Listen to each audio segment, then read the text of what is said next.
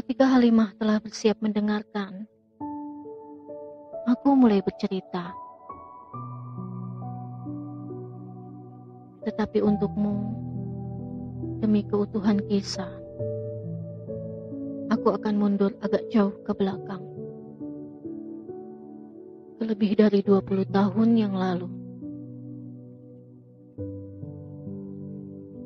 Abdul Muttalib, pemuka Bani Hashim, baru-baru ini menemukan sumur legendaris yang kian lama kian terasa sebagai cerita rakyat semata, sebuah mitos, sesuatu yang agung yang menyatukan kami dengan pendahulu kami, Hajar dan Ismail, tetapi hilang ditelan zaman, lenyap dalam satu titik antah berantah di antara kami. Zam-zam. Keberhasilan yang ironis oleh sebab sensitivitasnya menyoal jumlah anak lelaki kini terusik lagi. Bukankah dia satu di antara sejuta kemungkinan yang dipilih Tuhan pemilik Ka'bah untuk menemukan sumur yang telah lama hilang, menemukan sumber kehidupan yang tak ada habisnya? Derajat surgawi itu mengapa tak dibarengi keberkahan oleh sejumlah anak lelaki tangguh yang kelak akan jadi prajurit perang yang dikdaya atau penyair kenamaan yang menebas segenap palung hati dengan syairnya? Karena itu dia bernazar persis di muka Ka'bah, jika aku memiliki 10 anak lelaki, akan kukorbankan salah satunya kepadamu. Bertahun-tahun kemudian, harapan itu tergenapi dengan kelahiran Abdullah sebagai anak ke-10, seorang bungsu yang rupawan. Abdul Muttalib kini berhadapan dengan sumpahnya sendiri, nazar yang ia gemakan demi menebus kegetiran hati. Ia harus menuntaskan nazarnya, atau kehormatannya akan dicerca. Karena itu ia mengundi anak-anaknya di dalam Ka'bah. Siapa yang berani menolak? Padahal hati sama-sama tahu kalau mereka sama-sama enggan. Abdullah, nama itu keluar, dan Abdul Muttalib memandangi anak lelakinya yang rupawan itu, Yusufnya Mekah, permata hatinya. Sanggupkah Abdul Muttalib menuntaskan niatnya? Syukurlah, dia tidak perlu, kendati harus, dan ia tidak mau menyembelih anaknya. Gelombang protes dari istri dan sanak familinya meruntuhkan tekad itu. Sebuah usul dia terima. Lebih baik kita konsultasikan masalah ini kepada seorang perempuan bijak di Yathrib sana. Tapi perempuan bijak itu sedang tidak ada di Yathrib. Ia tengah berada di Khaibar. Karena itu Abdul Muttalib yang ditemani 3 orang putranya bergerak meninggalkan Yathrib menuju tanah Khaibar. Datanglah kepadaku besok pagi. Demikian ujar sang perempuan bijak kepada rombongan dari Mekah itu. Aku akan meminta petunjuk kepada roh-roh leluhur terlebih dahulu. Dan mereka pamit mundur demi menunggu putusan macam apa yang akan diilhamkan roh-roh itu kepada mereka. Pertukaran. Sesederhana itu ternyata. Hai engkau engkau, wahai Halimah? Undilah antara Abdullah dengan 10 ekor unta. Jika anak panah mengarah kepada Abdullah, tambahlah 10 ekor unta. Undi lagi.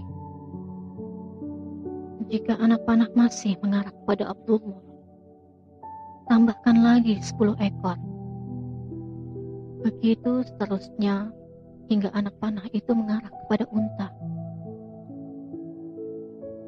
Prosesi itu menjadi pusat perhatian Mekah. Bagaimana tidak? Yang ayah, seorang pemimpin terkemuka, lelaki pilihan. Yang anak, rupawan dalam kematangan usia. Sekali, anak panah itu mengarah pada Abdullah. 2 kali, masih ke arah sana. 3 kali, tak berubah. 4 kali, masih juga sama. 5 kali, juga demikian. 6 kali, 7 kali, 8 kali. Kapan kiranya akan berhenti? 9 kali, masih Abdullah. 10 kali, anak panah itu jatuh, beriring sorot pandang penantian, seperti menunggu keputusan sidang pemuka suku. Dan tanpa diduga, anak panah itu untuk pertama kalinya mengarah kepada unta-unta. 100, ujar Abdul Muttalib, menghitung jumlah unta yang harus ia sembelih. Sebagai ungkapan syukur, lelaki itu mencarikan istri untuk anaknya itu, yang berumur 24 tahun, cemerlang seumpama gemintang pada malam paling gelap, teduh nan lembut, seumpama purnama tengah bulan. Dan di antara semua perempuan Mekah yang bisa ia pilih, ia memilihku, Aminah, putri Wahab, pemimpin Bani Zuhrah. Kekerabatan yang sekali lagi dipertemukan, karena Zuhrah, leluhur kami, adalah saudara Kusai, sama-sama putra Kilab bin Murrah, dari istrinya Fatimah binti Sa'id. Dari pernikahan Kusai dengan Hubaya binti Hulail al-Kuza'in, lahirlah salah satunya, Abdu Manaf. Dan dari pernikahan Abdu Manaf dengan Atikah binti Burwa, Abdu Manaf memiliki 4 orang istri. Lahirlah salah satunya, Hashim.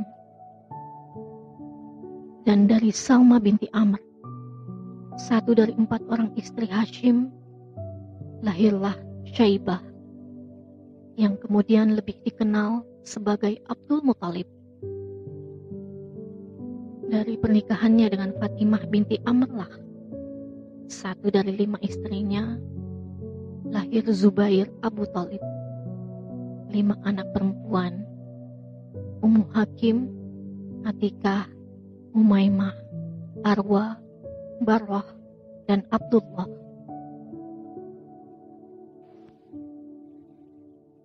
Pernikahan yang dinantikan ini pun digelar. Dan segera sekali lagi, kami menjadi pusat perhatian Mekah. Lihatlah, yang lelaki lentera Mekah, yang perempuan mawar nan suci, dari nasab dan kedudukan terbaik. Dengan hati murni, lembut dan bersih. Sejujurnya, aku tidak tahu siapa yang lebih beruntung mendapatkan siapa. Orang-orang mengagumi kecantikan dan keterjagaanku, ketertutupanku dalam duniaku, kesucianku. Sedang sebagian lagi mengagumi pesona cahaya yang memancar demikian lembut dan purnama dari wajahnya, Wajah Abdullah membuat gadis-gadis jatuh hati, membuat mereka patah hati pada hari pernikahan kami.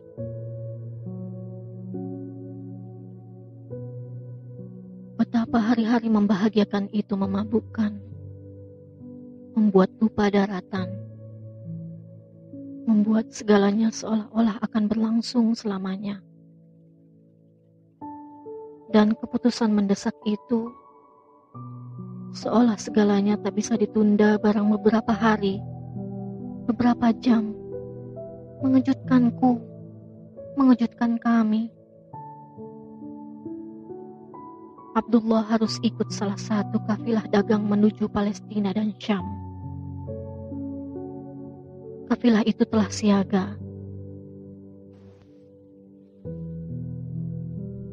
Suamiku mesti bergegas.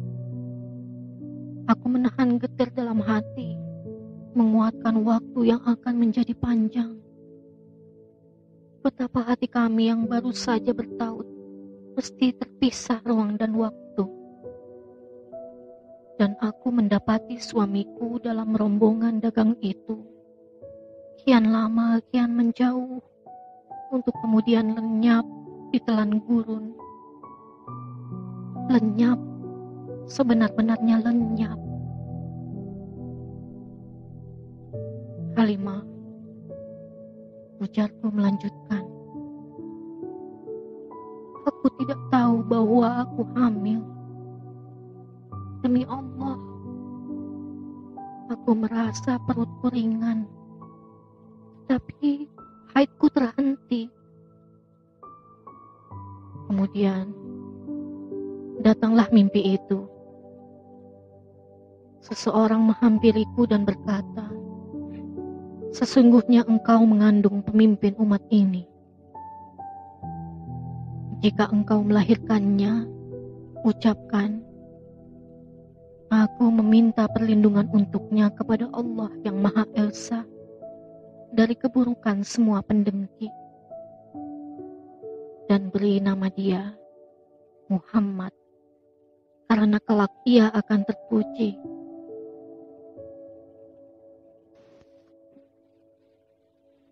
Pada saat yang kurang lebih sama, suatu ancaman meneror Mekah. Abraha, gubernur Yaman, yang kesal oleh sebab gereja mewahnya di Syan'a dilecehkan seorang dari Bani Kinanah, kini telah tiba di Mughammis. Pasukan itu telah berjalan ke arah timur laut dari Aksum, dengan Abraha di barisan terdepan menunggangi gajahnya, tersenjatai dengan lengkap, menyeberang dan berbelok ke arah barat daya menuju Syan'a, lalu bergerak terus di pinggiran Laut Merah hingga tiba di Mughammis.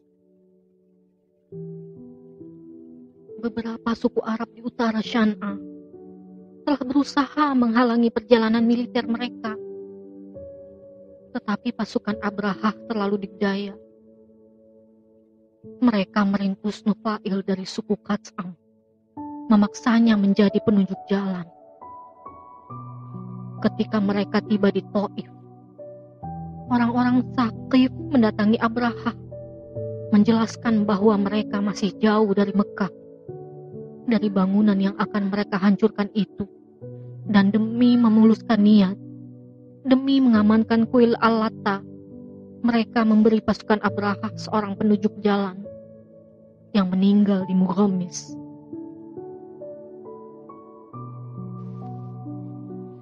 Abraha melakukan dua hal sementara mereka beristirahat di Mughammis. Pertama, mengirim pasukan berkuda ke pinggiran Mekah yang menjarah apapun yang mereka temui di jalan, termasuk 200 unta milik Abdul Muttalib. Dan kedua, mengirim utusan untuk menemui pemimpin Mekah demi menyampaikan, saya Abraha tidak datang untuk perang, melainkan semata-mata ingin merobohkan Ka'bah. Para pemuka Quraisy mengadakan rapat mendadak Dewan Perang, dan mereka sepakat bahwa akan percuma untuk melawan musuh. Tetapi Ka'bah ini, rumah suci warisan Ibrahim ini, bagaimana? Ketika utusan Abraha datang dan meminta Quraisy mengirimkan pemimpinnya untuk bertemu dengan Abraha, mereka menunjuk Abdul Muttalib. Mertuaku itu pergi bersama anak sulungnya, Haris. Tetapi ketika Abraha memberikan penawaran perihal apa yang dia minta, Abdul Muttalib menjawab, "Kembalikan 200 untaku yang telah pasukanmu rampas." Abraha mendengus. "Itu saja? Kau lebih peduli pada unta-untamu ketimbang bangunan sucimu?" "Aku," jawab Abdul Muttalib, "adalah pemimpin unta-unta itu. Sedangkan Ka'bah ada pemiliknya sendiri yang akan melindunginya."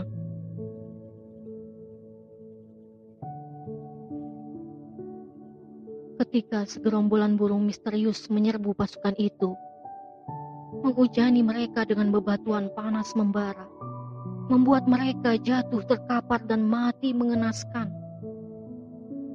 Naufal dari suku Katsam telah melarikan diri ke Mekah, dan demi mengekspresikan ketakjubannya akan semua kodrat wilayah itu, ia menjuluki kami, orang-orang Quraisy, sebagai keluarga Tuhan. Kejadian-kejadian ini tentu tidak terjadi secara kebetulan, acak dan spontan tanpa jalin kelindan. Alih-alih itu, sebagaimana bisikan dalam mimpi itu, anakku tentu dipersiapkan untuk sesuatu yang amat besar, barangkali yang lebih masif daripada Zam-zam. Lalu datanglah kabar itu. Abdullah dalam perjalanan pulangnya dari Palestina dan Syam jatuh sakit dan beristirahat sejenak di Yathrib, di rumah neneknya Bani Adi bin An-Najjar dari suku Hajar. Sebulan penuh ia di sana demi mendapati kesehatannya kian hari kian memburuk. Abdul Muttalib mengirim putra sulungnya ke Yathrib untuk menjemput dan membawanya pulang, agar kami bisa merawatnya di tengah-tengah kami.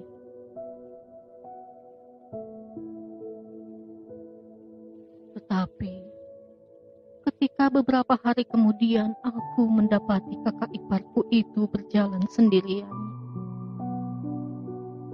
taulah aku sesuatu yang buruk telah terjadi. Dan hatiku seperti dihunjam ribuan anak panah. Aminah, bersabarlah. Tapi aku kadung menangis dan merata, menggemakan kesedihan itu ke kaki gunung Abu Kubais, ke lembah Mekah, kepada kafilah dagang yang berjemur di bentari gurun.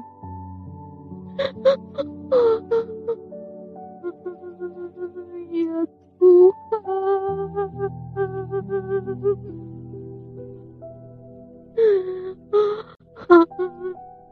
Dika baru berumur 25 tahun.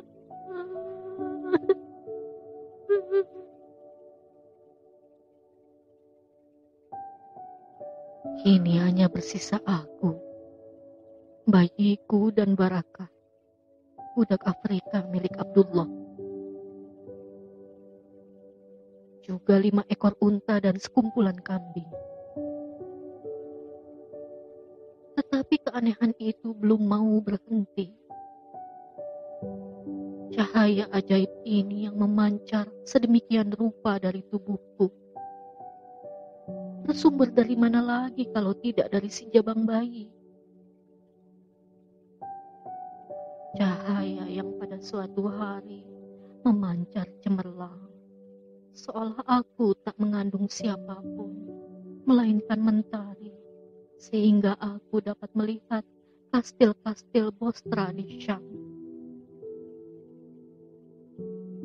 Berkhayalkah aku? Berkhayalkah aku? Berhalusinasihkah aku oleh kesedihan? Tidak. Ini terlalu jelas. Petunjuk ini terlalu terbaca. Oh, andai Abdullah masih hidup dan menyaksikan semua keajaiban ini, tentu bahagiaku bisa kubagi. Tentu rahasia ini bisa kubisikkan. Dan kami akan memandu tangga ajaib demi cahaya yang kelak akan gilang gemilang, demi petanda zaman pada sesuatu yang akan sangat akbar.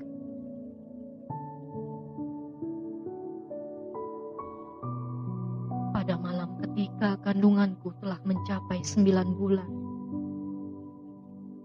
aku dikejutkan oleh kedatangan beberapa perempuan rupawan suci, harum semerbak. 2 di antara mereka memimpin sekumpulan yang lain. Memperkenalkan diri sebagai Asia dan Maryam putri Imran, membantuku melahirkan bayi kecil yang mesti kunamai Muhammad itu, lantas menghilang seolah mereka tidak pernah hadir. Sekali lagi seberkas cahaya keluar, dan aku melihat istana-istana di Syam.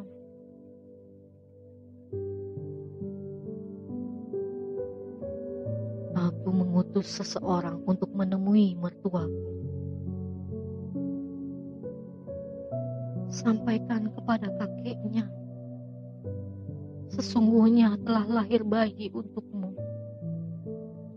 Oleh karena itu, datanglah dan lihatlah bayi tersebut.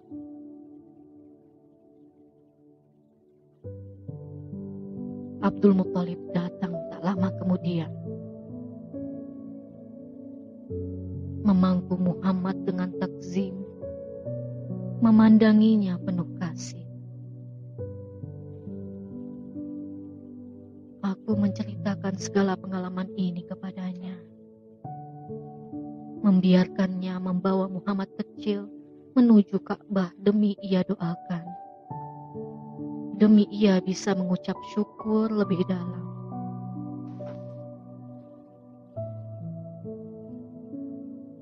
Kemudian lanjutku, sebagaimana engkau tahu, hai Halimah, engkau datang dan menjadi ibu susuan bagi anakku. Engkau kembali ketika anakku berusia 2 tahun, dan engkau merengek memintaku untuk mengizinkanmu mengasuhnya lebih lama. Permintaanmu aku kabulkan, kan begitu? Lalu, hari ini engkau datang padaku, dan aku bertanya, mengapa engkau mengantarkannya kepadaku? Padahal sebelumnya engkau meminta ia tinggal bersamamu. Kau menjawab, ya Allah telah membesarkan anakku. Aku sudah menyelesaikan apa yang menjadi tugasku. Dan aku takut karena banyak kejadian terjadi padanya. Jadi aku kembalikan kepadamu seperti yang kau inginkan. Tapi aku tahu kau, hai Halimah, menyembunyikan sesuatu. Sehingga aku terus bertanya, Allah yang benar kepadaku. Kau masih berusaha berkelit. Aku mendesak. Apa kau takut setan mengganggunya? Kata-kata itu mungkin tepat. Aku dapat melihatnya dalam merona wajahmu, hai Halimah. Dan separuh lega engkau menjawab, ya. Aku tersenyum, lalu menjelaskan, tidak, demi Allah, setan tidak mendapatkan jalan untuk masuk kepadanya. Sesungguhnya anakku akan menjadi orang besar di kemudian hari.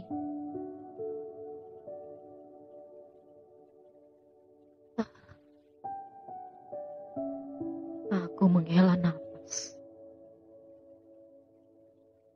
Halimah terpaku, terlihat lebih tenang.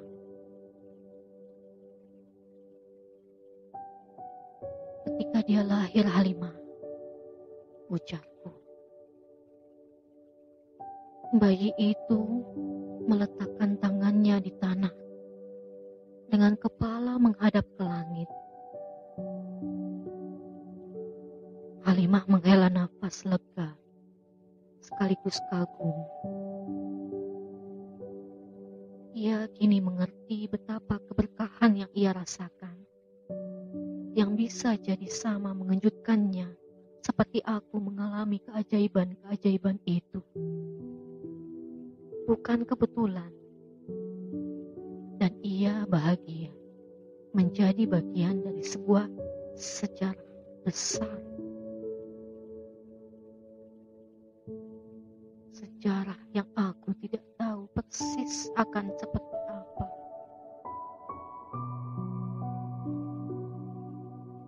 Kini, lanjutku, biarkan anak ini bersama.